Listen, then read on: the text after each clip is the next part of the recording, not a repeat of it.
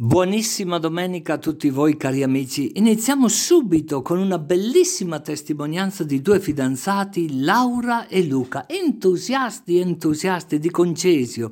E poi un messaggio molto forte di Franca, Franca Soretti. E alla fine una bellissima preghiera che ci propone Alessandro.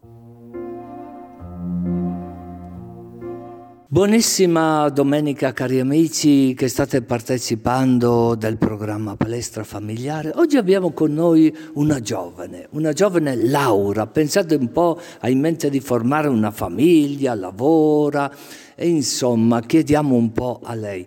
Buona domenica Laura. Buona domenica, buona domenica a tutti.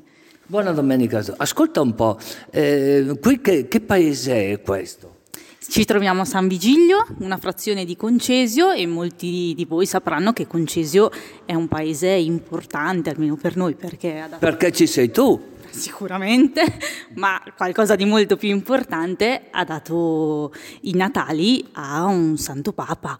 È vero, è vero, al Papa Paolo VI, no? di Concesio, il Papa Montini. Che, be- che interessante tutto questo, no? Chissà, chissà eh, eh, che anche voi... Eh, che nome è il tuo fidanzato? Luca. Luca, anche lui è di Concesio? Anche lui è di Concesio, sì, siamo nati praticamente a poca, pochi metri di distanza. Quindi... E come, come, come vi siete conosciuti? Ma direi proprio in paese, cioè abbiamo sempre vissuto la vita dell'oratorio, della comunità e attorno ai 17-18 anni eh, abbiamo stretto questo rapporto un pochino più profondo. Un pochino più profondo. Che cosa significa un pochino più profondo? Che non avete solo una simpatia? Non solo una simpatia e sono ormai più di dieci anni che abbiamo deciso di condividere il cammino di vita insieme. Ave Maria Purissima, dieci anni non sono, po- non sono pochi dieci anni nella vita di una persona. Assolutamente no. E quindi ci proviamo e crediamo sia importante insomma, il cammino che stiamo facendo e speriamo presto di riuscire a stringere concretizzare il legame in qualcosa di ancora più, potrei dire ufficiale, però in realtà noi viviamo insieme tutti i giorni, quindi eh, ecco, ormai ci conosciamo e l'uno e l'altra e sappiamo quali sono i nostri pregi, i nostri difetti, le cose che ci piacciono e quelle che non ci piacciono, quindi proprio tranquilli. Ho capito, ho capito. E bene, io vi auguro tante belle cose, come si dice, no? che tutto riesca eh, secondo i vostri progetti. Eh, però mh, mm, tu dici che bisogna stringere un po' di più. Che cosa significa stringere un po' di più? Beh, è una domanda molto eh, importante e profonda. Stringere un po' di più vuol dire prima o poi nella nostra vita vogliamo, abbiamo scelto già di affidarci a qualcuno che ci guida ogni giorno dall'alto e al quale vogliamo affidare le nostre vite insieme con l'augurio che eh, ci possa accompagnare per tutto il resto della vita. Certamente, certamente, e mi immagino no, che i tuoi genitori, papà e mamma, ti accompagneranno. Eh beh, eh, sì, eh, noi siamo cresciuti in famiglie legate alla vita comunque della parrocchia, tranquilli, quindi sì, siamo supportati da entrambe le famiglie, sì. Ecco, eh, mi viene spontaneo da papà e mamma, quali sono i valori che tu hai ricevuto, che adesso diciamo così che sei, non sei più un adolescente, eh, già sei una donna adulta, diciamo così. Quali sono i valori che tu ricordi con ringraziamento da papà e mamma che ancora oggi eh, vivono in te? Ma questo mm, in realtà proprio la nostra vita è, vive nella serenità e nella tranquillità, quindi io non ricordo episodi di grossi liti, di... noi proprio mh, viviamo bene le nostre giornate. E non saprei cosa aggiungere, nel senso proprio siamo, sono cresciuta in una famiglia proprio serena. Perfetto, perfetto, magnifico, no? Tutto questo. Uno potrebbe dire fenomenale, no? Fenomenale. Però eh, qualche volta hai visto che magari tua mamma, tuo papà, per qualsiasi motivo non erano d'accordo e poi come hanno fatto a riconciliarsi subito? Ah, questo tanta pazienza è, è la vera risposta secondo me, perché è il venirsi incontro, quindi accettare magari di fare un passettino indietro e accontentare un pochettino e trovare insomma un equilibrio. È questo. Trovare un equilibrio. È importante trovare un equilibrio nella vita di coppia? Assolutamente sì, eh, credo sia la chiave per riuscire a vivere proprio eh, bene e con serenità le proprie vite, eh, sia come singoli che poi invece nel, nella costruzione proprio della famiglia. Ho capito. Mm, io ho sentito, non so che cosa ci sia dietro lì, che persino il vescovo, il vescovo di Brescia, vuol dare una benedizione ai fidanzati, a quelli che vogliono formare una famiglia. Mi sembra proprio qui nella data adesso di febbraio, no? Eh, quella, non so se è San Valentino o una domenica prima, però che importanza può avere che un vescovo che ha un'altra scelta di vita può dare la benedizione a chi vuole costruire una famiglia. Perché è importante che il vescovo, intendiamoci, il vescovo dovrebbe essere il successore degli apostoli, no? almeno così ci hanno insegnato il catechismo. Che valore può avere per te e per tuo fidanzato? Siamo stati invitati a questa celebrazione, sicuramente non mancheremo, perché ehm, alla fine eh, il vescovo sappiamo essere il rappresentante eh, della nostra diocesi, della comunità, quindi la persona che più si avvicina al, a Dio in questo momento, al Signore del quale seguiamo gli insegnamenti. Quindi la possibilità di avere la sua benedizione, secondo me, è la possibilità di avere un segno tangibile, cioè qualcosa che ci, eh, ci possa comunque, cioè questa presenza c'è sempre, però eh, abbiamo l'occasione di viverla proprio nella comunità e nel concreto. E quindi è un'occasione che non ci sentiamo di lasciar perdere e alla quale partecipiamo con grande piacere. Certamente poi ascolterete quello che lui ha da dirvi, perché esperienza neanche lui, certamente, no? E però è interessante, interessante questo della benedizione del vescovo ai fidanzati, chi vuole formare una famiglia, insomma, perché benedire è importante, no? Assolutamente, il, lo sappiamo perché ho partecipato al corso Fidanzati, ci hanno preparati che la be- prima benedizione che avverrà il giorno del nostro matrimonio sarà tra di noi, tra gli sposi, ma una benedizione ancora più grande alla presenza del Signore. Dire bene, no? Bene, dire, dire bene e mai dire male. Eh? E, e, che impressione hai tu nella tua comunità, qui di San Vigilio, di Concesio, mh, mm, a livello anche di oratorio? Tu aiuti in oratorio, dai una mano? Sì, io, ma anche Luca, abbiamo scelto di eh, vivere la vita della comunità con la speranza che eh, possa continuare a crescere, perché lo sappiamo che questi anni sono stati difficili, gli oratori si stanno un pochettino svuotando, è giusto dirlo, e noi ci sentiamo di voler dare il nostro contributo perché invece possano rinascere in un qualche modo, essere uno spazio accogliente come lo sono stati per noi quando eravamo più piccoli. Quindi noi abbiamo trovato casa all'oratorio perché davvero ci trascorriamo parecchio tempo e speriamo questa casa possa essere accogliente anche per altri. Che bello, che bello quello che stai dicendo Laura, perché tante volte forse ci sfugge, non sempre ce l'abbiamo presente, no? Che tante volte quando diciamo il male che è presente nel mondo, nella società, il male si organizza. È questo che forse non sempre abbiamo presente. Il male è così astuto che si organizzano in tutte le sue forme, in tutti i suoi meandri. E tra l'individuo, tra la persona e, e tante volte la massa anonima, è importantissimo avere una comunità dei giovani come voi che animano l'oratorio, che sono guide per quelli più piccoli proprio per questo, perché il bene deve organizzarsi, non è mai così, come dicevano, non so, un bel po' di anni fa, no? Eh, nessuno è un'isola, qualcosa del genere, un romanzo che aveva fatto eh, furore, diciamo così, nessun uomo è un'isola.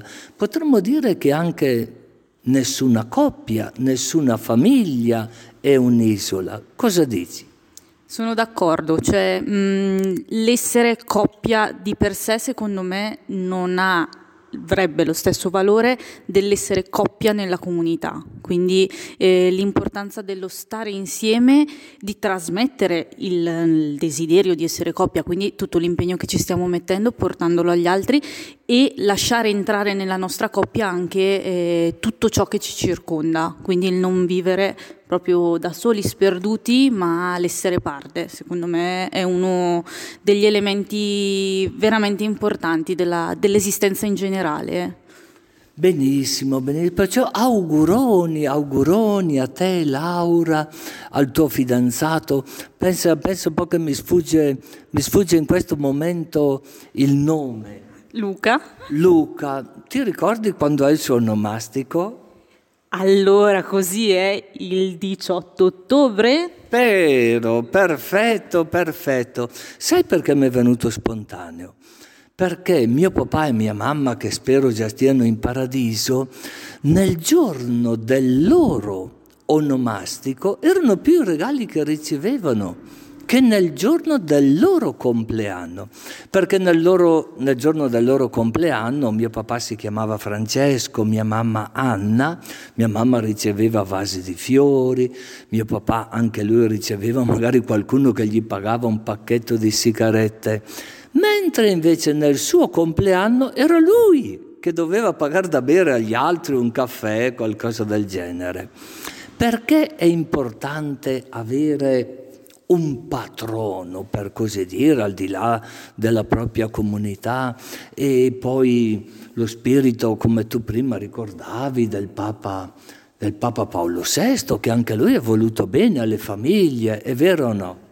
Assolutamente, sì. Eh, l'idea di avere una guida, cioè un modello al quale guardare e sicuramente ognuno di noi ha il proprio e fortunatamente tanti santi ci circondano, tanti santi ci hanno preceduto, quindi ciascuno si può riconoscere in, nella santità di un altro che l'ha preceduto.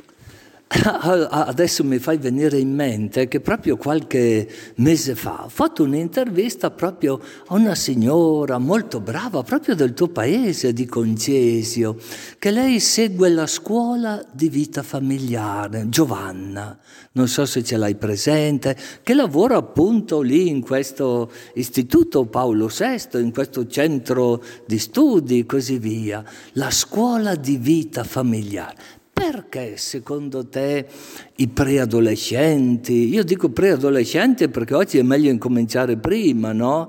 A comunicare i valori importanti della vita, una scuola di vita. Oggi c'è scuola di tutto, no? Di danza, di ballo, c'è scuola, eh, non so, di, di calcio, di qualsiasi cosa che importante che voi in questo paese concesio abbiate non solo il ricordo di un Papa santo e così via, ma addirittura la scuola di vita familiare.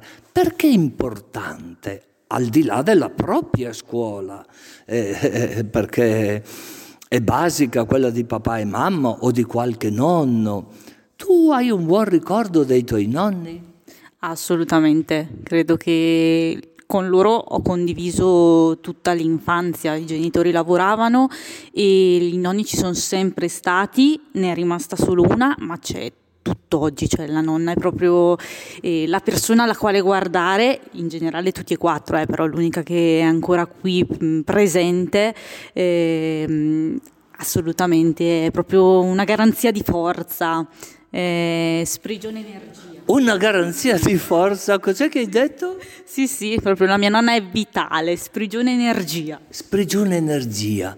E questa energia, quali sono i valori che tu potresti richiamare adesso, così anche rapido, no? proprio per ringraziare eh, tua nonna, i nonni in generale, no? che stanno facendo questo servizio importantissimo no? per i loro nipoti, quando papà e mamma hanno turni di lavoro, così via. Quello che tu ricordi per la tua vita, quali sono questi valori che vuoi augurare a tutti? Allora, ai nonni la prima cosa va detto assolutamente grazie e l'augurio è quello di, di, trov- di riconoscere nei nostri nonni eh, proprio dei veri esempi, e quello che penso tutti i nonni facciano per i propri nipoti e nella loro semplicità, perché poi loro appunto dedicano tanto tempo, mettono tutte le energie, secondo me, tante volte non vengono neanche riconosciute perché magari eh, ecco, a volte ci sono anche dei piccoli screzi con la nonna, eh, però ecco, la vitali- davvero ancora la vitalità della nonna e la voglia di esserci per noi nipoti, il mettercela tutta e il metterci al primo posto. Perfetto, perfetto, molto bene. Ti sentiresti di mandare un saluto? Io ti ringrazio per il tuo tempo, so che adesso devi andare al lavoro e in modo particolare per quei giovani che magari già sono qualche anno che si conoscono come fidanzati, ma hanno un po' paura a compiere il passo per un, un itinerario, un itinerario non so se è giusta la parola maturazione o illuminazione di quello che due persone già stanno vivendo, con l'aiuto magari di persone che hanno già anni di esperienza di vita familiare. Cosa consiglieresti? Cosa suggeriresti? Magari a due, ma perché andare, perché non andare? Eh, sai, no? un po' quelle, quella titubanza, titubanza forse naturale, ma non sempre hanno vicino qualcuno che gli dice ma dai, datevi una mossa o qualcosa del genere.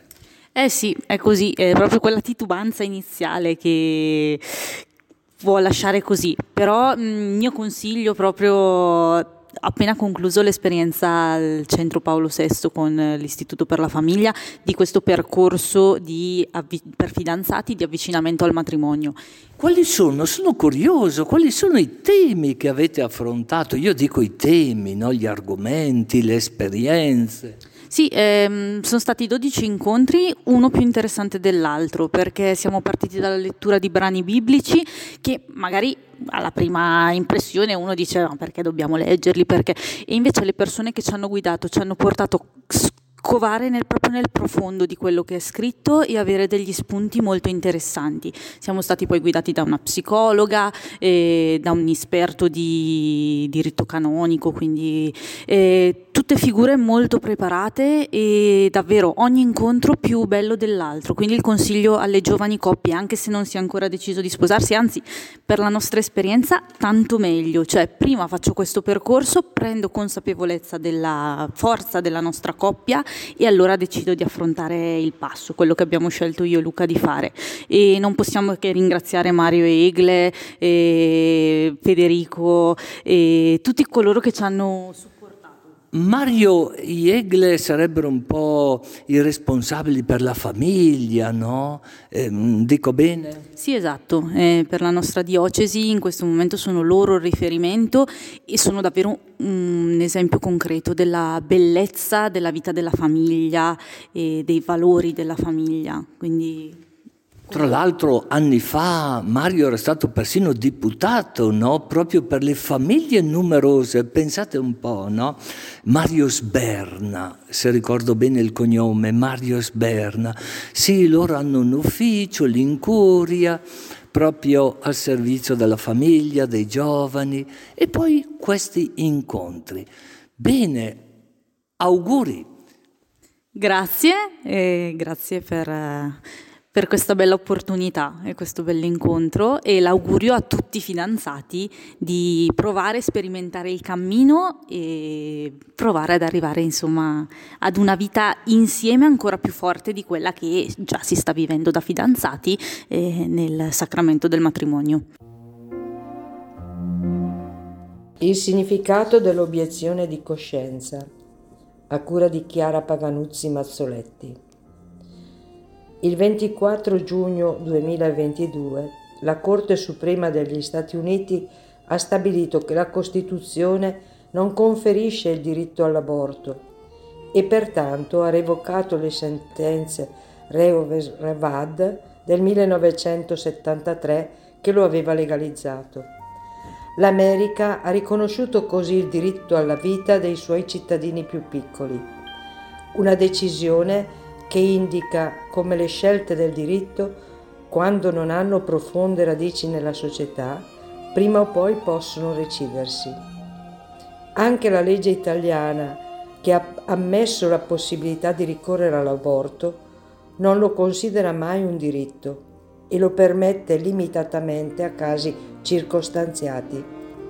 Il diritto alla vita e la scelta abortiva non sono beni giuridici omogenei non esiste un diritto assoluto all'interruzione della gravidanza, ma la non punibilità di un reato perpetrato in talune circostanze. Lo dice il professor Gambino, ordinario di diritto privato all'Università Europea di Roma e presidente di Scienza e Vita. Nonostante ciò, a luglio il Parlamento europeo ha chiesto di inserire l'aborto nella Carta dei diritti fondamentali. Espandere i diritti trascurando il loro fondamento che sta nella dignità di ogni essere umano e i corrispondenti doveri si traduce invece in un loro indebolimento. Nell'ipotesi di conflitti tra diritti umani è indispensabile avere una chiara percezione di quale diritto debba procedere. Se la vita non viene prima di tutti gli altri diritti, protetta come massimo bene ancora prima della libertà, l'orizzonte della civiltà cambia radicalmente. Tutto diventa accettabile. La risoluzione europea, che non ha valenza giuridica perché l'ambito è di competenza degli Stati nazionali, si rivela superficiale, giacché proprio sul piano dei diritti tutelati dalla nostra Costituzione, articoli 2, 3, 19 e 21, non si potrà mai imporre a un sanitario l'obbligo di partecipare alla soppressione di un essere umano contro la sua volontà. La coscienza morale fa percepire istintivamente come valutare un atto e procedere compiendo il bene. È il discernimento dell'uomo prudente che nell'intimo della coscienza scopre una legge che non è a lui darsi, ma alla quale invece deve obbedire e la cui voce che lo chiama sempre ad amare a fare il bene e a fuggire il male, quando occorre chiaramente dice alle orecchie del cuore, fa questo, fuggi quest'altro. L'uomo ha in realtà una legge scritta da Dio dentro il suo cuore. Ubbidire ad essa è la dignità stessa dell'uomo e secondo questa egli sarà giudicato. Gaudium e Spes. Esiste un ordinamento di valori superiore maggiormente obbligante rispetto all'ordinamento giuridico e la sensibilità morale del singolo può portare a rifiutare quanto impone una legge dello Stato. E non si tratta semplicemente di astenersi da un comportamento ingiusto per difendere spazi individuali di libertà di pensiero ma di promuovere il valore che rappresenta la reale alternativa alla situazione. Quando 50 anni fa, il 15 dicembre del 1972, venne riconosciuta giuridicamente l'obiezione al servizio militare, fu segno che la vita e la pace restavano i valori civili supremi. Oggi l'obiezione di coscienza è prevista da altre tre leggi, la 194 del 78, che indica norme per la tutela sociale della maternità e sull'interruzione volontaria di gravidanza, la 40 del, del 2004 che indica norme in materia di procreazione medicalmente assistita e la 113 del 93 che indica norme sull'obiezione di coscienza alla sperimentazione animale. Il ruolo della coscienza è molto significativo in ambito sanitario, dove l'esercizio professionale è fondato sull'autonomia e sulla responsabilizzazione dell'operatore. Il medico che conosce i processi della vita e ne testimonia la rilevanza mantiene la consapevolezza sociale del valore in gioco. Se un intervento confligge con i principi etici espressi nei codici deontologici e con i valori personali, medici, infermieri, ostetriche e farmaciste si avvalgono dell'obiezione di coscienza quando prevista dalla legge o della clausola di coscienza negli altri casi, anche a costo di affrontare difficoltà professionali. L'ostilità verso chi obietta e l'allarme su presunti impedimenti all'aborto per il numero di obiettori giudicato eccessivo sono senza motivo. La relazione annuale del Ministero della Salute sull'applicazione della legge 194 riferisce di 66.000 aborti totali, non pochi, con obiettori in calo nel 2020 il 64,6% del totale era il 67% l'anno prima, e ridotti carichi di lavoro per chi non obietta, un aborto a settimana per ogni ginecologo non obiettore. Il relativismo odierno può tacitare la coscienza sociale. Una malattia o una dipendenza possono non far avvertire la coscienza personale. È necessario difenderla attraverso lo sviluppo di una corretta formazione. Solo così, attraverso questo costante e impegnativo lavoro di maturazione, la coscienza diventa sacrario, momento di dialogo e di confronto, evitando la deriva di una malintesa idea di libertà. Il ricordo di quanto affermato da San Giovanni Paolo II alla giornata mondiale della pace nel 91, se vuoi la pace rispetta la coscienza di ogni uomo, ce ne indica l'importanza.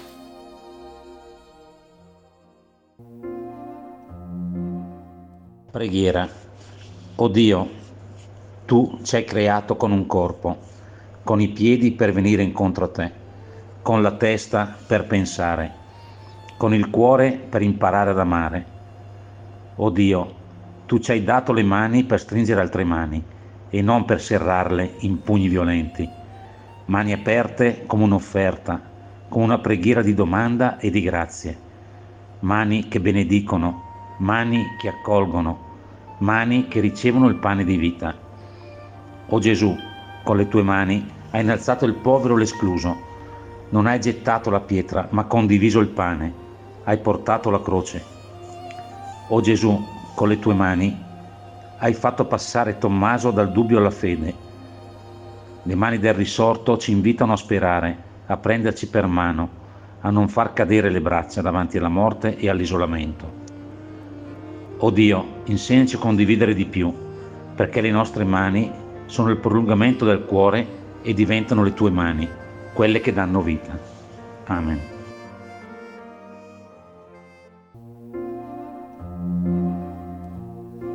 A Dio piacendo, a domenica prossima.